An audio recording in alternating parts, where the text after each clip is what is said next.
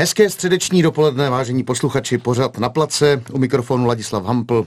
Posloucháte Radiožurnál Sport, mým dnešním hostem je 31letý odchovanec pražského týmu Kotlářka. Věnuje se sportu, který se jmenuje baseball, a pozval jsem si ho kvůli tomu, že letošek je pro baseball, hlavně ten český, poměrně dost výjimečný, aspoň bych řekl. Vítej, Martine, u nás ve studiu. Dobrý den a děkuji za pozvání. Martine, tak začneme hned takhle. Potkáváme se na rozhovor o sportu, který zažívá a může zažít asi nejlepší rok ve své historii, alespoň co se naší reprezentace týče. Jarní účast na World Baseball Classic v Japonsku, kvalifikace na další ročník v roce 2026, ambice na nadcházejícím mistrovství Evropy v podobě získané medaile. Mám pravdu, když řeknu, že jde o snový ročník? Určitě, tak už jenom to, že se nám minulý rok vlastně povedlo kvalifikovat na ten World Baseball Classic, který byl na jaře v Japonsku, tak s tím, že to vyšlo s tou vlastně i s tou Evropou, co teď bude na podzim, tak pro český baseball i díky výkonům, který jsme jako tým dokázali podávat, tak se jedná pro zatím osnový ročník a doufáme, že na to mistrovství, který za chvilku začne, se nám to povede nějak na to navázat a nějakou tu medaili dokážeme uhrát. No, my jsme tady od toho všichni, jak posluchači, tak asi potom diváci u televizních obrazovek, nebo ti, kteří budou mít možnost dostat se na domácí mistrovství Evropy i do hlediště, tak vám samozřejmě budeme fandit. Ale pojďme úplně postupně od začátku kariéry hráče, o kterém se říká, že byl zatím nejblíže startu v Major League Baseball v Americe, který by byl vlastně první český. Kde se našla v Martinovi Červenkovi láska k téhle sešívané kuličce, která lítá vzduchem až tak, ideálně 145 km/h, je to pravda? Až 160. Až 160. Až 160 klidně, no. Dneska už některý je přes 160, a to už je extrém. Ale tak láska k tomu sportu tak určitě od táty, protože táta, když jsem byl malej, vlastně mám bráchu, který je o rok a půl starší přibližně, takže spolu jsme jak vyrůstali. Táta tenkrát trénoval Kotlářku juniory, nebo Tegolu, teď si nejsem úplně jistý, jeden z těch dvou týmů, a my jsme od malička s ním byli na trénincích, chodila tam, že máma s náma, takže nás tam vozili kočárku, hráli jsme tam s klukama fotbal, nebo i jsme spolu vlastně ve dvou trénovali, a od té doby, co si prostě pamatuju, mě vždycky mě baseball bavil a bylo to něco, co byl můj sen, dostat se do Ameriky a mít tu možnost tam profesionálně hrát a vlastně se dá zlepšovat tomu sportu, no, a vydělávat si tím. No, já jsem právě při čtení nějakých rešerží na dnešní rozhovor vyčetl, že vlastně jednou si odpověděl, že ten kontakt s tím baseballem byl opravdu od malička, snad od 2 let, co ses naučil chodit. Možná, že ses naučil házet tou kuličkou s bráchou dřív, než ses naučil chodit. Jo, je to tak? Je to možný, jak brácha je starší, tak mě víc asi trošku tlačil do toho. Jo, ten mladší sourozenec opisuje většinou. Přesně tak, no. Takže určitě od malička, co si pamatuju, byl vždycky baseball číslo 1 pro mě. A nikdy nebyl nějaký jiný míčový sport, který by konkuroval baseballu nebo konkuroval ne, spíš tak rekreačně jsme taky jako dělali s bráchou jiný, samozřejmě mezi sebou hráli fotbal, hokej, florbal a takovýhle věci, ale co se týče jako organizovaně nějak do nějakých lig, kde jsme hráli vyloženě zápasy nějak pod nějakou hlavičkou, konkrétně ČBA, tak to byl vždycky jenom baseball. A jaký to bylo třeba takhle, já nevím, ve škole nebo ve školce, nebo protože ten tvůj sen opravdu takhle od plínek, tak nebo babičce, jak bylo těžký vlastně před nima obhajovat ten svůj sen, který musel být pro ty lidi okolo, ať už z důvodu toho, že vlastně vědějí pedlajs po této hře, nebo že si to neumí představit, nakolik jako jim to bylo těžké jim vysvětlovat, že se třeba jedná o sen, který může být reálný. Tak já jsem to nikdy nikomu nevysvětloval, já jsem si prostě šel za svým potom, když už člověk má větší rozum, samozřejmě když člověku, že jo, 7, 8, 9, 10 let, tak má takový ty dětský sny různý, ale pak v těch 15, 16, kdy už se to mohlo nějakým způsobem realizovat, tak já jsem moc ty ostatní lidi jako nevnímal, já jsem chtěl něco, čeho jsem chtěl dosáhnout, i díky vlastně podpoře rodině se mi to povedlo, nemám na tom zásluhu sám.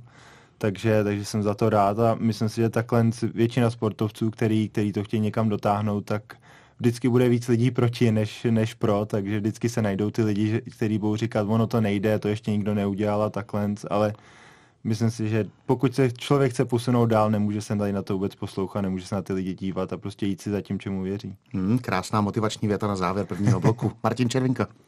Jak náročné bylo pro tebe jako pro dítě osvojit si pravidla tohoto sportu, abys ho mohl hrát, abys mohl vyhrávat, abys mohl být důležitou součástí kolektivu už vlastně v dětském věku?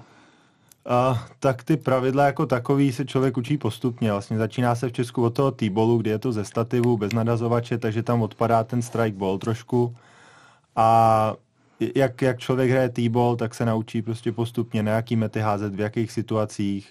A čím víc to člověk trénuje na trénincích, čím víc zápasů odehraje, tak se ho prostě přirozeně nějak osvojí a nemusí nad tím ani tolik přemýšlet. Ale v baseballe je spoustu pravidel, některé jsou hodně specifický a teda já úplně všechny pravidla neznám. Věřím tomu, že tam jsou věci, které na hřišti pak člověk vidí a jsou prostě vidí je poprvé v životě a každý rok se tím přijde, se naučím prostě něco nového, o čem jsem minulý roky nevěděl. I letos v extralize jsem jedno pravidlo, který jsem vůbec netušil, že se ho tak dá hrát a evidentně ano, takže... A je to dáno tím, že vlastně jako je většina zápasů, kdy taková situace nenastane, přesně, proto to pravidlo neznáš, jo. A ve chvíli, kdy třeba jednou za 5 let se najednou v jednom jediném zápase prostě objeví něco, tak takhle...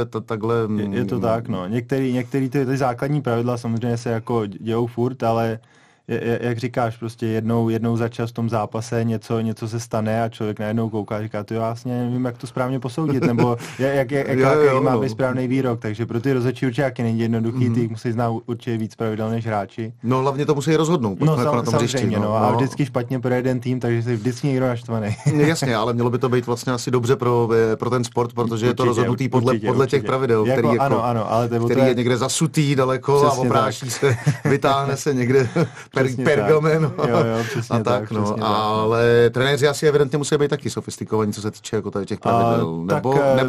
Nebo je na nich vidět, že taky jako v tu chvíli třeba váhají. Věřím, že jsou některé věci, i kdy trenéři si nejsou úplně jistý, ale samozřejmě vědí určitě víc jak hráči. No to znamená, že ten sport vyžaduje poměrně dost respektu k sudímu. Jako každý jiný sport bych řekl. Jako každý jiný sport. Jako každý jiný sport vždycky je někdo nespokojený se sudím, takže. Ano. Dobře. Jak se určuje, kdo bude mít jakou roli na hřišti, myslím v obraně a v útoku, a kdy je ten věk hráče, kdy už mu taková role zůstane a začne se jí věnovat a zdokonalovat se v ní? Tak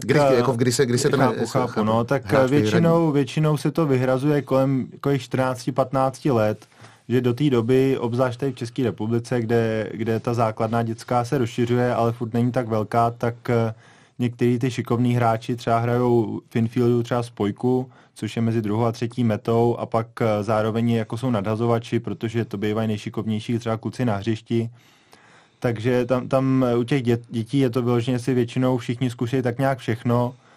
A postupem času i na základě jejich nějakých fyzických aspektů, jako je rychlost, pohyblivost, síla a takovýhle věci se pak různě jako typově jsou ty hráči někam jako tlačený těma trenérama, dejme tomu. Jo. Takže když se ho vezmu, tak nejšikovnější lidi jsou většinou na té spojce, což je mezi 2., 3. Pak na jedničce tam jsou takový největší, nejsilnější, protože tam člověk nepotřebuje tolik běhat, nemusí tam být tolik bohebnej. Na nadhazovači, že jo, tak prostě taky jsou atletický, že to je nejdůležitější, jedna z nejdůležitějších pozic, a postupně, no, 8 bývá většinou, což je střední zadní polař, který hraje vzadu, ano. Tak ten bývá nejrychlejší, protože musí pokrýt největší část toho hřiště, a pak, takže jak říkám, typologicky se ho pak různě rozestaví podle hráčů. Ty jsi catcher. No. Ano. Co to je za roli a jak důležitá je pro mužstvo a co obnáší? Myslím, jako jak ve hře, tak i mimo ní, třeba v kabině, při různých timeoutech, ve chvíli, kdy vlastně jako se třeba láme zápas a je potřeba, aby ten zkušenější hráč něco řekl. Jasný, jo. Role catchera je asi velmi důležitá, bych řekl. Jo, tak catcher je ten vlastně, co sedí za tím pálkařem, a jeho hlavní práce během zápasu je práce s tím nadazovačem, což znamená vybírání správných typů nadozů, který na toho budou pálkaře sedět, čtení těch protihráčů, což znamená pro mě na základě, jak ten míč nechají proletět, jestli se pohnou tělem, nebo jestli mám pocit, že tam byli třeba časově pozdě nebo brzo. Na základě toho vybírat ten další nadhoz, i znát svoje nadhazovače, jaký typy nadozů tomu narazovači sedějí. Zrovna ten konkrétní den mu třeba vyhovuje nebo má výborný jeden typ nadozů, tak pro mě to znamená OK, tak vím, že tady tomu funguje, tak to budu co nejvíc používat, aby prostě ten dostal toho narazovače co nejdýl do toho zápasu a on měl jeho nejlepší zápas, který ten den může mít. To je takový můj hlavní úkol toho týmu, toho catchera jako v obraně. Co se týče na hřišti, tak jsem v podstatě jedinej, který vidí celé hřiště, protože sedím jako za tou domácí metodou, že koukám všude, takže tam musí člověk trošku řídit tu obranu. A i na základě svých zkušeností, když vidím, jak pálkař švihá, občas řeknu třeba infieldu, ať se postaví tam, nebo snažím se nějakým způsobem korigovat, že je to furt na pocit, může se stát něco a, no, to je jasný. Ale jakoby můj pocit vždycky. Mimo hřiště nemůžu říct, že catcher je vyloženě i mimo hřiště jakoby lídr, to spíš vychází ze zkušeností toho hráče, takže já ze svojí pozice se svými zkušenostmi z Ameriky, tak určitě v tom týmu mám určitý slovo, ale jsou tam i hráči ostatní, Marek Minařík, prostě Martin Schneider, Jakub Heitmark, který máme v týmu, lidi, kteří mají i zkušenosti z reprezentace vlastně i z Ameriky a všude. Takže to jsou takový jakoby lídři týmu a to neznamená, že to musí být vyloženě catcher, ale i ostatní hráči a to vyplývá asi z toho kolektivu, z těch zkušeností. Ale středeční dopoledne a stále se mnou ve studiu Martin Červenka. Bavili jsme se o zkušenostech na pozici catchera a o těch se asi budeme bavit hlavně v tomhletom bloku, protože odehrát takovou dobu v amerických soutěžích je pro Čecha neuvěřitelný úspěch. Já si myslím, že i bez vlastně té šance nastoupit do té úplně nejvyšší soutěže, bez prostě téhle třešinky na dortu.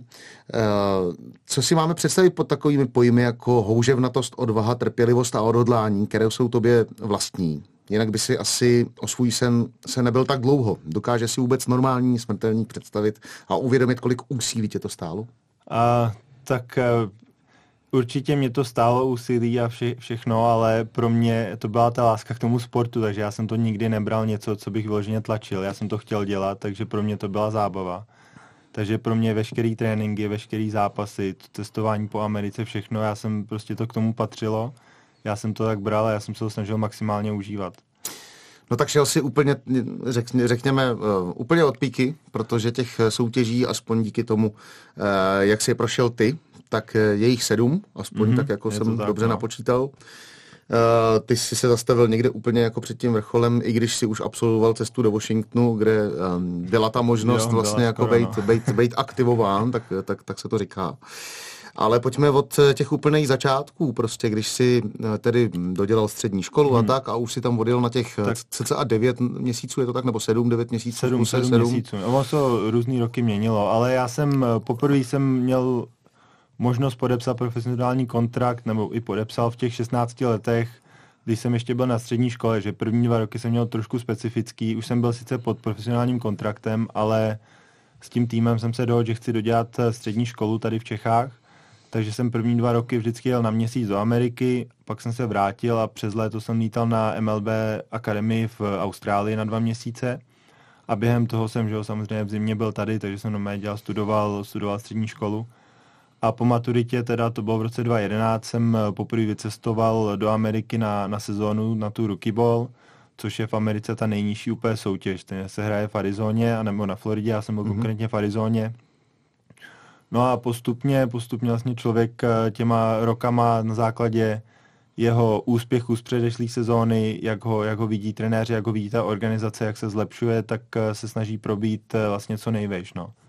A samozřejmě čím líp člověk hraje, tím má lepší podmínky, tím má lepší, větší příležitosti. No to bez pochyby, ale musí tam být asi poměrně dost silná konkurence, ne? Ta určitě konkurence je neuvěřitelná, že ty si každý rok tam přijde prostě 40 nových lidí, což znamená, že každý rok musí 30-40 lidí z té organizace odejít, jo? Takže tam se to míchá, obzvlášť na těch nižších úrovních, tam hodně si ty hráči točej z Latinské Ameriky, protože pro tu Latinskou Ameriku je to sport číslo 1 a pro hodně těch kluků je to jediná možnost, jak se vlastně dostat z toho ostrova, dejme tomu, jo.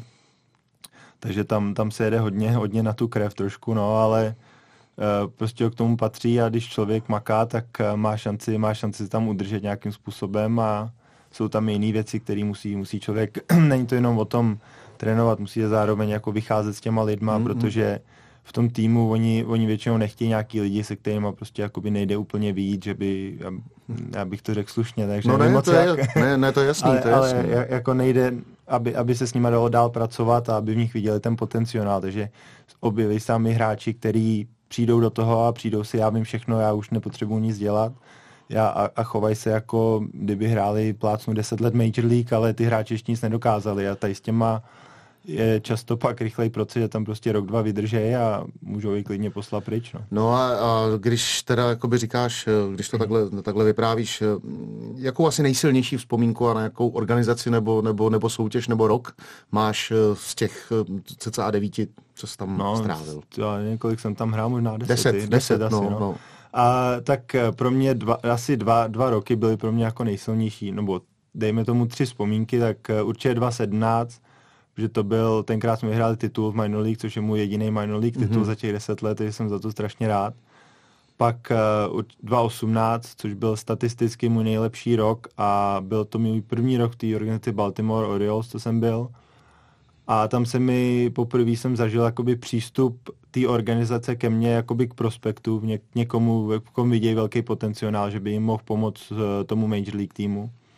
A pak samozřejmě v roce 2021, když jsem měl tu možnost být v tom Washingtonu, kdy už jsem byl fakt hodně blízko, ale i tak trošku člověka mrzí ho, ne jak tohle samozřejmě, ale i tak to byl nádherný zážitek tam vůbec být s tím týmem a být v šatně a být na hřišti během toho zápasu nebo v bullpenu pro mě teda. Říká Martin Červenka o tom, jak blízko, ale i jak daleko může být vysněný sen. Hezké středeční dopoledne, pořad Na place, sportem je dneska baseball. Hostem je Martin Červenka a my se bavíme se o kariéře, byli jsme za mořem a teď mám pro ně otázku, jak se dá porovnat soutěž u nás a venku? Jaké rozdíly tam jsou? Je to popásovka tohle? Je to hodně velký rozdíly, takže já jsem teďko v Česku druhým rokem hrál tu extraligu zase po x letech, to jsem se vrátil. Nejde, bohužel ty soutěže nejdou srovnat. Dobře, dovolím se poopravit teda svoji otázku.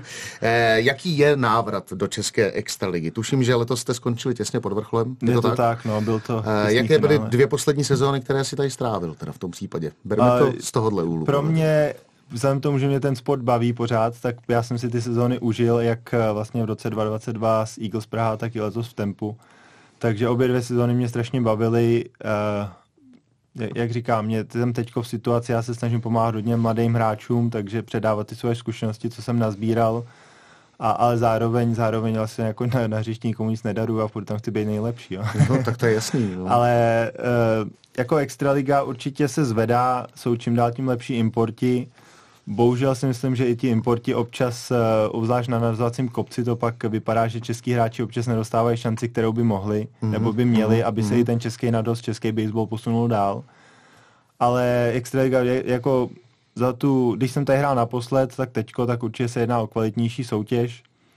A věřím tomu, že to bude i nadále, že furt ty hráči český se budou zlepšovat. Hodně mladých kluků má šanci chodit do Ameriky a pak se vrátí, tak i tak to posouvá vlastně český baseball, českou extraligu dál, tak snad ten trend bude pokračovat. No a když na to navážu otázkou, jak je to s profesionalismem v českém baseballu? Prakticky všechno jsou to kluci, kteří mají civilní zaměstnání. Je to tak. Jak se to dá kloubit, aby mohli konkurovat profíkům? Uživí se třeba nějaký český baseballista jenom hraním? Tak český baseballista se jenom hraním určitě neuživí. Tak bohužel takový finance v tom baseballe nejsou.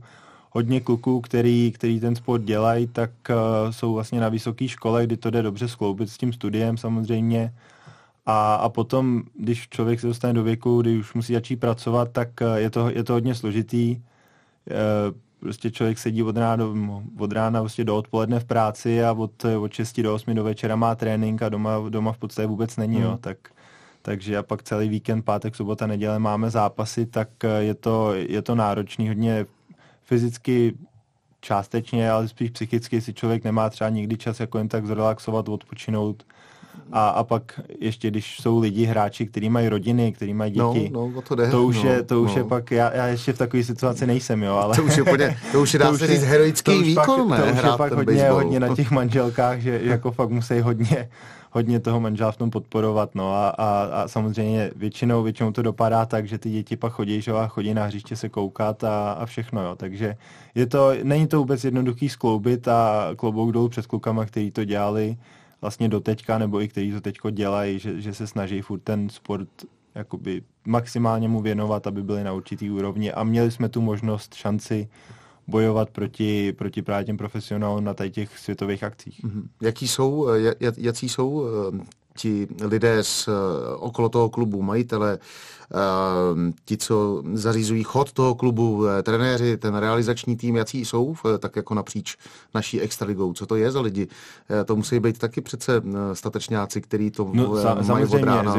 To nevidím. To jsou všechno nadšenci do baseballu, tam to nejde nazvat jinak, jo, hodně je těžký pro ty kluby schánit nějaký finance, protože sponzoři, nejedná se samozřejmě o velký sport, ale ty sponzoři teďko, musím teda říct, že po tom Japonsku trošku to je lepší samozřejmě, takže čím lepší jméno se tomu baseballu udělá, tím se to samozřejmě zlepšuje. Ale není to pro ně jednoduchý zajistit chod toho klubu, protože musí se zajistit vlastně cestáky pro hráče na benzín, potřebuje někde přespat, ubytování o víkendech. Jo, hráči někteří dostávají, importi se musí zaplatit, protože v dnešní extralize prostě bez kvalitních importů člověk nemůže konkurovat, bohužel. Je to tak nastavený, což je dobře, on to zase posouvá ty hráči i dál. To je všechno, tady to stojí peníze a ten typ, jak bych to řekl, papaláši z těch týmů, tak pro ně je to taky určitě oříšek schánět všechno tady to a zajišťovat to, no.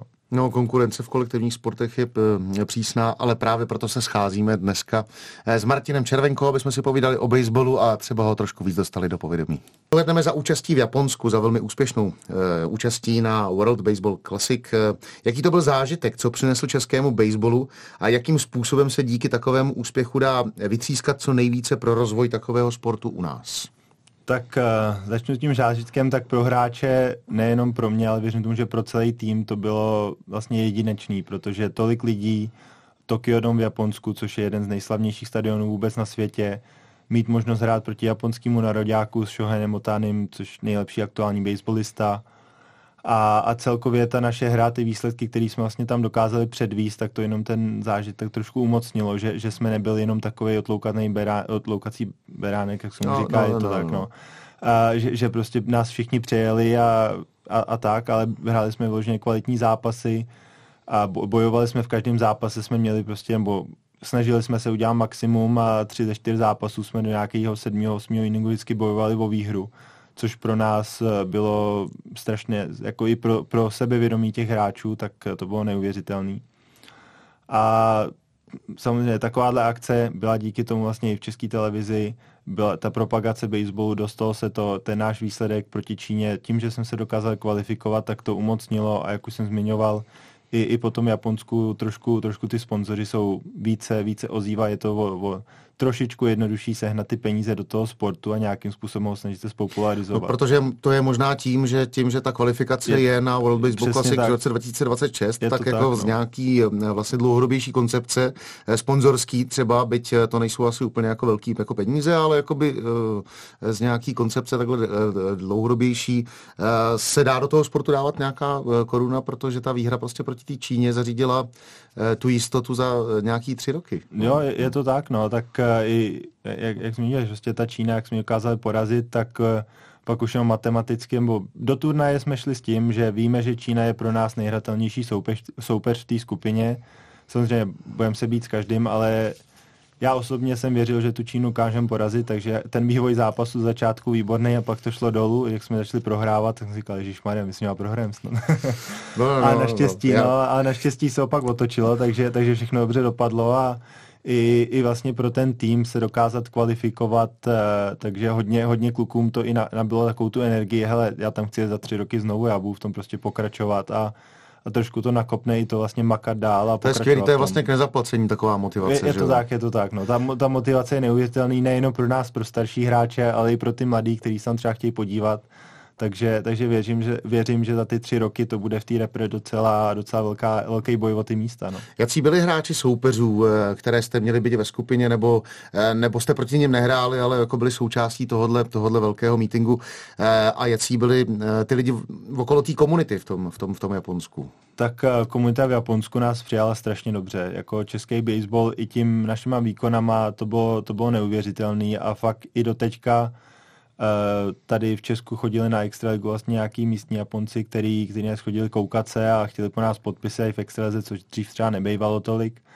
A ta komunita kolem toho, to bylo taky jeden z pěkných zážitků, že člověk si zažil, jaký to mají ty asi největší hvězdy. A co se týče ostatních hráčů, co jsme potkali na hřišti nebo i mimo něj, tak jsou to, já už jsem měl tu čest se s někým potkají v Americe, že jo, samozřejmě, ale jsou to normální lidi a jsou strašně fajn. Většinou v tom sportu jsou jako na hřišti, brali nás prostě s respektem, nikdo se nás nepovyšoval vůbec, ne, prostě nás brali jako rovnocennýho soupeře a my jsme je brali úplně stejně a to bylo pěkný, že i my jsme si získali od nich ten respekt. No a ta největší hvězda japonská, jako se setkat se takhle vlastně na tomhle stánku, který má takovou gloriolu pro nejen pro japonský baseball, ale celosvětový, tak co to je? Je to jako kdyby, nevím, fanoušek fotbalu potkal prostě na hřišti Messiho nebo Ronalda, nebo tak něco. Dá se to tak říct, no, jako ten Shohei Ohtani vlastně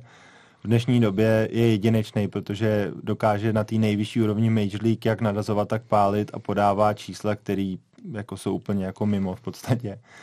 A mít tu čest, možnost s ním být na hřišti, už jenom vidět to před zápasem, jako mít BPčko, což je trénink pálky na hřišti, kdy se pálí jenom, že trenér háže, a tak to byl neuvěřitelný zážitek. Já jsem říkal, potkal jsem lidi v Americe, se který samozřejmě měli tu možnost, nebo hrajou i teďko Major League, ale takovýhle talent, co měl on, to jsem v životě neviděl a to bylo fakt jako jedinečný tohle vidět, takže i pro mě to byl hodně pěkný zážitek vidět. No a když ještě ve zkratce připomenu, protože to byl, myslím, on, komu se stal nějaký zrovna v souboji s naším hráčem. Jo, s tím Ondrou Satoriou, jako dal strikeout.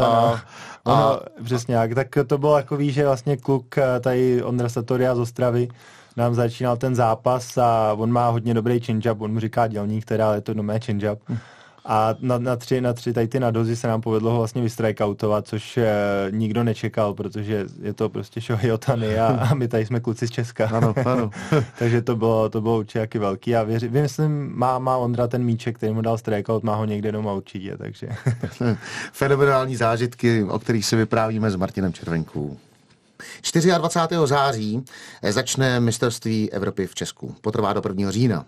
Martin Červenka je členem reprezentace a vzhledem ke zkušenostem by měl být oporou týmu. Jak vypadá tým tvýma očima a jaké bude mít ambice na nadcházející mistrovství Evropy? Moje ambice pro náš tým, pro repre, jsou určitě zlatá medaile. Myslím si, že do turnaje nemůžeme jít s ničím jiným, než že chceme pomýšlet na tu nejvyšší metu, což je to zlato. Nebude to lehký turnaj, jsou tam kvalitní soupeři, samozřejmě Itálie, Nizozemsko, Španělsko si přivezou spoustu hráčů z nižších lig, z amerických, protože mají tu možnosti. Ale věřím tomu, že jako český tým i díky zkušenostem, který jsme teď nabili, dokážeme se o to porovat, o nějaký to umístění dobrý, pěkný. A uvidíme, jak to celý dopadne, no, ale ve skupině právě máme Španělsko, Řecko a Rakousko. Tak, no. Dají se ve stručnosti charakterizovat tyto týmy a čím a v čem budou silní a na co si dát největší pozor? Tak já bych začnul asi Rakouskem, tak bude papírově, řekl bych, nejslabší soupeř pro nás, ale furt je nemůžeme podceňovat. Myslím, že s nima začínáme dokonce. Začínáme, no. Hráli jsme tady s nima na pražském baseballem týdnu, který, když měli půlku týmu nějakých složených z těch hráčů, který přibližně pojedou na tu Evropu, takže tenkrát jsme dokázali porazit, ale druhá polovina zápasu třeba nevyvíjela se pro nás úplně nejlíp, takže furt si musíme na ně dát pozor. Řecko, věřím, že bude mít pár Američanů z vysokých škol a co se týče Španělska, tak proti tomu za poslední 2-3 roky po mě jsme odehráli tak 15-20 zápasů už, což je docela dost. Ale Španělsko bude jako vždycky jeden z aspirantů taky na medaile, na tu nejvyšší. a ty si vždycky přivezou hráče z těch amerických lig a jsou to vyloženě profesionálové, proti komu budeme nastupovat. No, co já vím, tak vlastně s nima nemáme úplně pozitivní bilanci, ale to naše poslední nějaké vystoupení nám zařídilo, nebo vám zařídilo ten vstup na ten World Baseball Classic do Japonsku, takže zrovna ta účast v tom Japonsku, nemůže to potom jakoby vlastně ta zkušenost trošičku převážet ten jazyček, jo, s těma zkušenostma, s tou nějakou euforií, s tím, že díky to jako porážce nad Španělskem jsme se dostali do Japonska, že se to pak překlopí vlastně na naši stranu, tak, třeba i v tom posledním zápase ve skupině. Doufejme, že ano, že se nám to povede znovu, je dokázat nějakým způsobem přetlačit, porazit, určitě se nebude jednat o jednoduchý zápas. A co bych ještě rád doplnil, tak určitě našemu týmu, tak věřím, uvidíme, kolik nám přijede kluků z Ameriky, no, že máme pár talentovaných, kteří jsou v Americe na školách a tam je třeba složitý s nima dohodnout, jestli je školy pustí a takhle, což ten tým taky trošku oslabí, protože přece jenom jedná se o nejlepší český baseballisty a já ještě nevím, kdo přijede, nepřijede, ale věřím, že se všem povede, aby jsme tam všechny dostali. Ale proti tomu Španělsku, no, tam bude to těžký zápas, počítá se s tím, vím, že nemáme úplně nejlepší bilanci, ale je to turnaj, je to o jednom zápase a může to dopadnout jako minule, vyhrajeme a můžeme se prostě nad ně dostat. No my samozřejmě budeme držet palce. Přemýšlel jsi jenom tak ve zkratce, já nechci tě k tomu nutit, protože jsi stále ještě aktivní hráč a rozhodně si myslím, že končit nehodláš, ale přemýšlel jsi, co třeba se životem po kariéře, co s účastí na World Baseball Classic v roku 2026, co olympiáda v roce 2028, kam se baseball měl vrátit, jestli vlastně máš chuť vlastně udržet se na té nejvyšší úrovni. Víš, jako až do té doby, aby si mohl sáhnout třeba na tu účast na té olympiádě, což já vím, že to je za 5 let, ale... Tak dokud budu dělat baseball, tak se budu snažit dělat na svojí maximální úrovni, na té nejvyšší, co budu moc, takže určitě nehodlám třeba říci, jo, je to česká soutěž, nemusím tolik trénovat, můžu tady dělat na 50%, tak já prostě nejsem, tohle já dělat nebudu. Takže teď se koukám na to mistrovství Evropy, určitě Classic 2026 je velký lákadlo, ale i vlastně potažmo tak olympiáda, tam bychom se museli kvalifikovat. Mm-hmm. Jsou to dvě velký lákadla, je mi 31 let, věřím, že ještě se někam podívám v životě s baseballem, takže motivace tam je prozatím, tak doufám, že mi to vydrží. No já ti samozřejmě budu držet palce i celému našemu národnímu týmu a doufám, že stejně jako na jaře strávím minimálně tři zápasy a doufám, že jich bude mnohem víc u televizní obrazovky. Kde mi to asi vyjde, na stadion asi ne, a budu vám fandit. Děkuji ti moc za návštěvu a ještě předem, než se rozloučíme, já teda se s tebou se loučím, ale než se rozloučíš ty, tak bych tě poprosil o poslední větu, jak nalákat lidi, ať už k rozhlasu, aby to mohli poslouchat, k televizi nebo přímo na stadiony. Tak přijďte se podívat, bude se jednat o nejlepší turnaj za posledních 10 let na český půdě, a věřím, že uvidíte nádherný baseball a bude tam i dobrý pivo a párek, takže si atmosféru užijete. Vážení posluchači, tohle byl Martin Červenka. Děkuju.